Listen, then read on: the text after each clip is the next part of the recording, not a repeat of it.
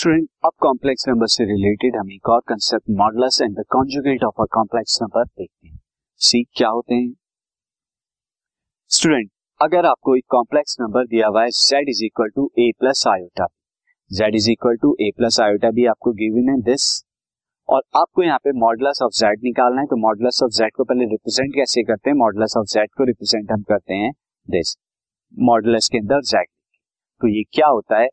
Square root of real part यानी a square plus imaginary part यानी b square. तो real part का square plus imaginary part का square add करा देते हैं और उसका स्क्वायर रूट ले लेते हैं। ये हमारा मॉडुलस ऑफ z होता है। सिमिलरली अगर आपको कॉन्जुगेट ऑफ द z निकालना है तो कॉन्जुगेट ऑफ z में इसको क्या करते हैं? z बार से रिप्रेजेंट करते हैं। और ये सिंपली क्या होता है, आप complex number a plus iota b है तो प्लस का साइन आपने माइनस रखा, यानी जो रियल पार्ट और इमेजिनरी पार्ट के बीच में जो साइन होता है उस साइन को रिवर्स कर देते हैं। अगर प्लस है माइनस और अगर माइनस है तो प्लस। किस तरह से हम अब कुछ एग्जांपल के थ्रू यहाँ पर समझते हैं।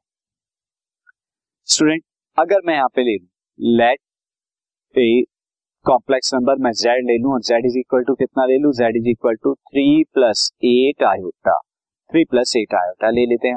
अब यहाँ पर अगर आपको मॉडुलस निकालना है तो modulus of z nothing but square root of 3 square plus 8 square ये आ जाएगा and this will come out this.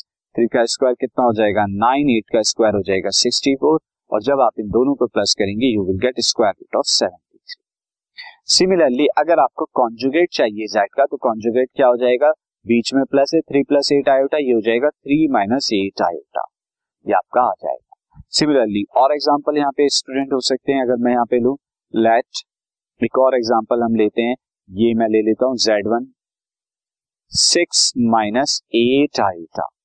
अब इस टर्म में आपको अगर क्या निकालना है मॉडुलस ऑफ z, ये कितना हो जाएगा स्क्वायर रूट ऑफ, यहाँ पर a की वैल्यू क्या है 6 तो 6 का स्क्वायर एंड b की वैल्यू क्या है माइनस 8, यहाँ पे a इज इक्वल टू 6 है अगर कंपेयर कराएं, b is equal to imaginary part minus 8 है, b का स्क्वायर यहाँ पे कितना हो जाएगा जिस माइनस 8 का स्क्वायर।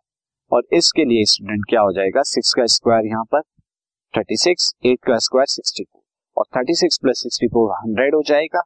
दिस 100 का स्क्वायर रूट आप निकाल सकते हैं कंप्लीटली, वो 110 के बराबर। नाउ स्टूडेंट अब अगर इसका कॉन्जुगेट निकालना है तो कॉन्जुगेट के लिए आप ये देखेंगे z1 मैंने लिया था तो z1, अब बीच में यहाँ पे साइन क्या है माइनस का है तो मैं यहाँ पे क्या कर दूंगा प्लस का साइन कर दूंगा इस तरह से। सिमिलरली अगर हम और देखें कि अगर हमारा एक और कॉम्प्लेक्स नंबर है z2 कितना है माइनस 4 माइनस 5 आयोटा, तो इसका मैं सीधा आपको कॉन्जुगेट निकाल देता हूँ। z2 का कॉन्जुगेट क्या हो जाएगा, आप क्या करते हैं रियल पार्ट और इमेजिनरी पार्ट के बीच का साइन, यानी सिंपली आप यहाँ पर माने कि जो इमेजिनरी वाला पार्ट है उसका साइन चेंज करते हैं। रियल वाला part minus 4 as it is रहेगा, बीच में जो साइन है ये माइनस का प्लस का हो जाएगा, ये कॉन्जुगेट है।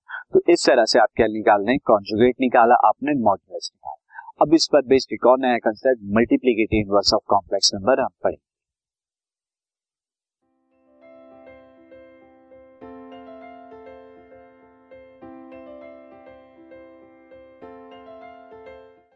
This podcast is brought to you by hub hopper and Shiksha अभियान।